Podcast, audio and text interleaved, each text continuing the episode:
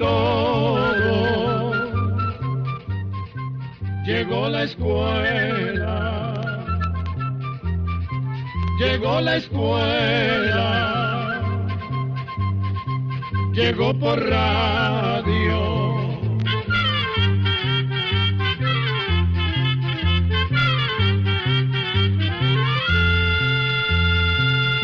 Oigamos la respuesta. Es el programa que les trae a ustedes el Instituto Centroamericano de Extensión de la Cultura, ICQ. Hay enfermedades de las cuales no se habla mucho hoy en día, pues como hay vacunas para prevenirlas, se han dejado como de lado. Pues estas enfermedades casi no se presentan. Sin embargo, vale la pena recordar lo peligrosas que pueden ser para que no vuelvan a aparecer en nuestros pueblos.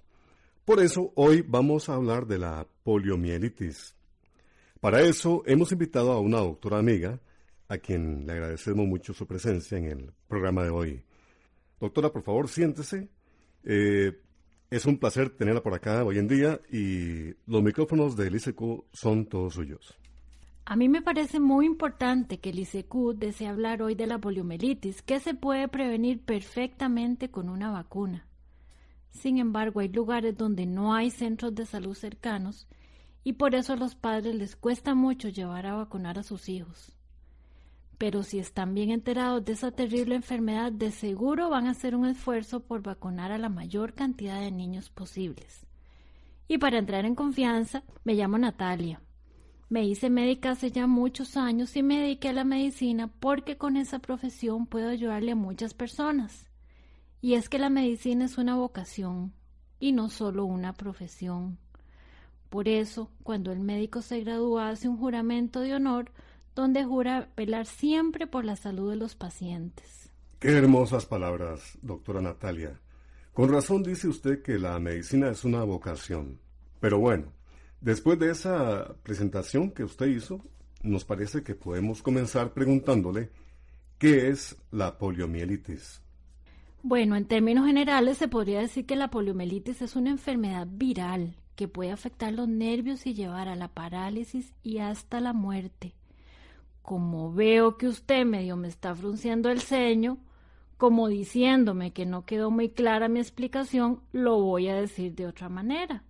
La poliomielitis o polio, como corrientemente se le dice, es una enfermedad causada por los microbios llamados virus y que puede afectar los nervios, llevar a la parálisis y hasta la muerte. ¿Así se entendió mejor?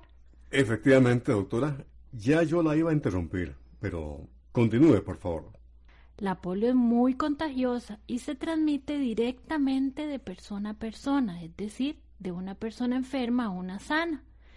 Los mocos o la saliva de una persona enferma están contaminados por los virus y si esa persona habla, tose o estornuda, los virus quedan desparramados en el aire y entonces la persona sana se puede contagiar. Por otra parte, las personas se pueden contagiar también por las heces de una persona enferma, pues en las heces hay virus y si las heces contaminan el agua, pues también las personas se pueden contagiar con esa agua contaminada. ¿Y, ¿Y cómo entran los virus en el cuerpo de la persona sana? Entran por la boca y la nariz. Luego se multiplican en la garganta y en el estómago. Y de allí se van a la sangre y enferman a la persona. ¿Eso más o menos cuánto dura? Es decir, ¿cuándo se presentan los primeros síntomas después de que la persona entró en contacto con una persona enferma? A eso se le llama periodo de incubación y puede tardar más o menos entre 5 a 35 días, pero por lo general tarda entre 7 a 14 días. Y el riesgo para contraerles esta terrible enfermedad es sobre todo si las personas no han sido vacunadas y entran en contacto con personas enfermas, pues a veces hay lugares donde se ha presentado un brote de polio. Díganos una cosa, doctora. La mayoría de las personas tienen la vacuna contra la polio. Sí, los ministerios de salud son los encargados de velar porque la población, sobre todo infantil, esté vacunada. Pero imagínese usted que aunque casi no hay polio, hay países donde todavía hay brotes Y si una persona enferma llega al país y entra en contacto con una persona o niño que no esté vacunado, perfectamente la puede contagiar. Las personas más propensas a que se les pegue la enfermedad son los niños, las mujeres embarazadas y los ancianos. Algo muy importante que también quiero preguntarle es si antes hubo epidemias mundiales de polio. ¿Es así? Sí, efectivamente, más o menos entre los años 1840 y 1950 la polio fue una epidemia mundial, pero desde que se desarrollaron las vacunas la poliomielitis se ha reducido muchísimo. Sin embargo, sí se han presentado algunos brotes y hasta en países desarrollados. Por otra parte, en algunos países, sobre todo pobres, las campañas de vacunación no son completas. De ahí la importancia de que los ministerios de salud de todos los países estén siempre alertas y vigilantes para que los niños sean vacunados.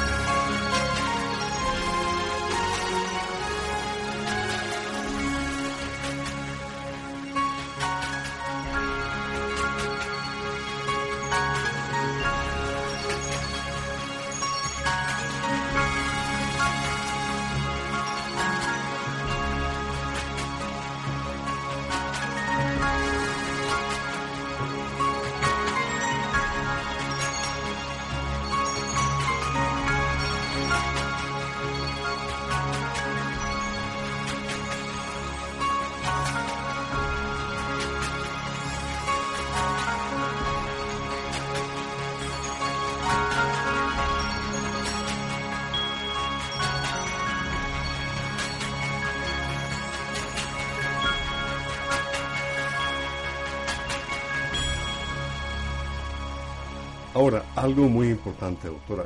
¿Cuáles son los síntomas de la polio? Vea, hay tres clases de virus distintos que causan poliomielitis. Y uno de esos virus es el más peligroso porque puede dejar mucho daño en la persona. Puede quedar paralítica o, como le decía anteriormente, puede morir. Sin embargo, como esos tres virus presentan por lo general los mismos síntomas, la vacuna está hecha con los tres es decir, la persona queda protegida de esos tres virus. Eh, perdón que me salga un poquito del tema, pero ¿cómo hace la vacuna para proteger a la persona? No importa que nos salgamos del tema, esto también es importante saberlo, pues no solo hay vacunas contra la polio, sino para otras enfermedades muy graves también.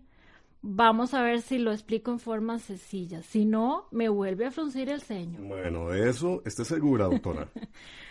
bueno, comienzo a ver si lo puedo explicar en forma sencilla. Las vacunas están hechas con los mismos virus de la enfermedad que se quiere combatir, pero son microbios debilitados. Por eso las vacunas se fabrican en laboratorios muy especializados.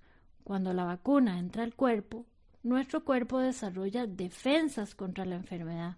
Tal vez por eso es que algunas vacunas dan reacción, es decir, calentura o fiebre y malestar. Sí, es por eso. Pues como la vacuna está hecha con los mismos virus que produce la enfermedad, aunque estén debilitados, el cuerpo reacciona y crea defensas contra esa enfermedad. Tal vez, doctora, es bueno que hable un poquito más de este tema. ¿Qué le parece? Con mucho gusto. Vean, en casi todos los casos, la calentura, el malestar y las molestias que tiene un niño o una persona después de vacunada son una reacción del organismo a los microbios debilitados que han entrado en su cuerpo. Esos microbios debilitados permiten que el sistema de defensa que tenemos produzca defensas contra la enfermedad que se quiere combatir con la vacuna. Esas defensas que se producen son los llamados anticuerpos. Sí, efectivamente, el nombre de esas defensas son anticuerpos. Y si, por ejemplo, como el caso del virus de la polio, la persona vacunada entra en contacto con una persona enferma, las defensas que ya tiene la persona se multiplican y matan a los microbios, evitando de este modo que se desarrolle la enfermedad.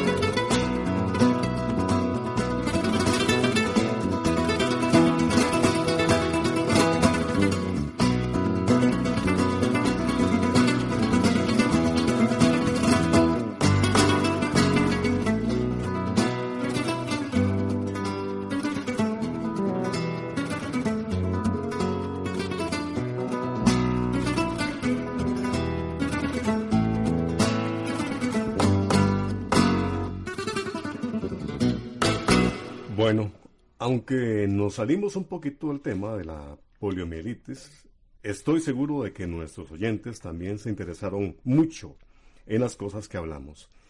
Y es que de verdad uno no se da cuenta de todos los esfuerzos que hizo y está haciendo la humanidad para combatir las enfermedades.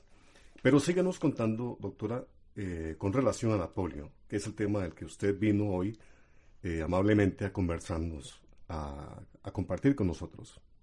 Bueno, creo que lo que nos falta hablar es de los síntomas de la polio. La persona empieza con catarro y tos. La garganta se le pone roja y también hay dolor de garganta. Le da fiebre o calentura, dolor de cabeza, vómitos y a veces diarrea. La persona también está más irritable que de costumbre, es decir, de mal genio, y se pierden las ganas de comer y hay intranquilidad. Otro síntoma es que hay dolor en la nuca y en la espalda. Eh, la nuca se entiesa, duele mucho mover el cuello. También hay dolor en los músculos y el dolor puede ser tan fuerte que duele hasta cuando se toca con cuidado. Otro de los síntomas es que la persona tiene mucho cansancio, se le debilitan los músculos y también le cuesta respirar. También se pueden entiesar las piernas y los brazos. Bueno, y aquí está la pregunta que estoy seguro están esperando nuestros oyentes. Doctora, ¿cuál es el tratamiento? Ahí está el problema, porque la polio no tiene tratamiento, no hay medicinas para curarla. De ahí la importancia de la vacuna. Por supuesto que los médicos ayudan a la persona con medicamentos contra el dolor de cabeza, de los músculos y el malestar en general. También dan antibióticos, pues por lo general se presentan complicaciones como infecciones en los riñones o en los pulmones. Y están atentos por si la persona no puede respirar por sí misma, pues esa es la principal causa de muerte. Es que vean, la polio afecta los tejidos nerviosos. Esos tejidos son los que llevan los mensajes del cerebro hasta los músculos. Por ejemplo, cuando queremos mover una pierna o un brazo, el cerebro manda esa orden por medio de los nervios. Los nervios son como un fino alambre eléctrico que lleva la corriente hasta el lugar que se quiere. Como la polio destruye los tejidos de los nervios, las órdenes del cerebro no pasan hasta los músculos. Entonces los músculos no obedecen, no se mueven. Podríamos decir entonces que es como si se reventara el alambrito de una instalación eléctrica, que aunque el forro quedara entero, la corriente no pasaría. Exactamente. Si a un músculo no le llegan las órdenes del cerebro, entonces no se mueve y se va consumiendo. Los músculos se debilitan y las extremidades afectadas pierden su capacidad de movimiento. Ya entiendo. Y si los músculos se van consumiendo, pues se mueren y ahí es donde la persona queda paralítica. Qué enfermedad más terrible. Por suerte hay vacuna. Bueno, como siempre se nos quedan cosas en el tintero, pues el tiempo no alcanza. Pero por lo menos esperamos que con esta charla las personas lleven a vacunar rápido a sus hijos. Así es, este tema es muy amplio, pero por lo menos, como dice usted, las personas se han dado cuenta de la importancia de la vacunación por eso les insisto a todos, lleven a sus niños a vacunar. Hay que llevarlos varias veces a vacunar, pues con una dosis no es suficiente. Por lo general, la primera dosis es a los dos meses, la siguiente cuando cumplen cuatro meses, luego cuando tienen seis meses o dieciocho meses, y la última vacuna cuando tienen entre cuatro y seis años. Repito, con una sola dosis de la vacuna no es suficiente. Por lo general, la primera dosis es a los dos meses y después cuando cumplen cuatro meses. Luego cuando tienen seis meses o dieciocho meses y la última cuando tienen entre cuatro y seis años. Bueno, pues muchas gracias doctora Natalia por haber venido a explicarnos esta grave enfermedad que como dijimos, gracias a Dios hay vacuna para prevenirla. Espero que este tema les sea de utilidad y como siempre quedamos a sus órdenes para cualquier duda o pregunta que deseen mandarnos. Muchas gracias. Atención controladores, programa número 273. Así llegamos a un programa más de Oigamos la Respuesta. Pero le esperamos mañana, si Dios quiere, aquí por esta su emisora y a la misma hora. Mándenos sus preguntas al apartado 2948-1000 San José, Costa Rica. También nos puede llamar a los teléfonos 22 25 52 38 o 22 25 53 38 o mándenos un fax al 22 25 22 27. También le damos el correo electrónico isq.org.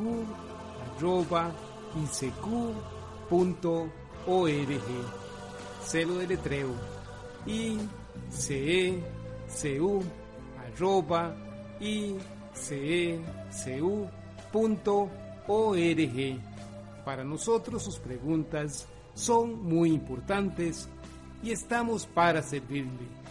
También puede dirigir su pregunta a esta emisora que ellos amablemente nos la harán llegar.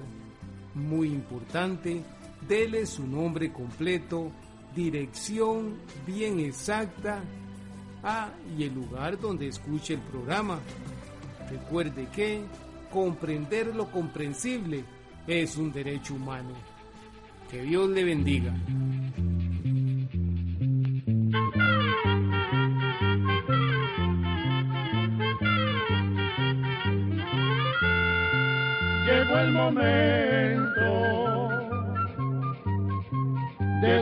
Despedirnos.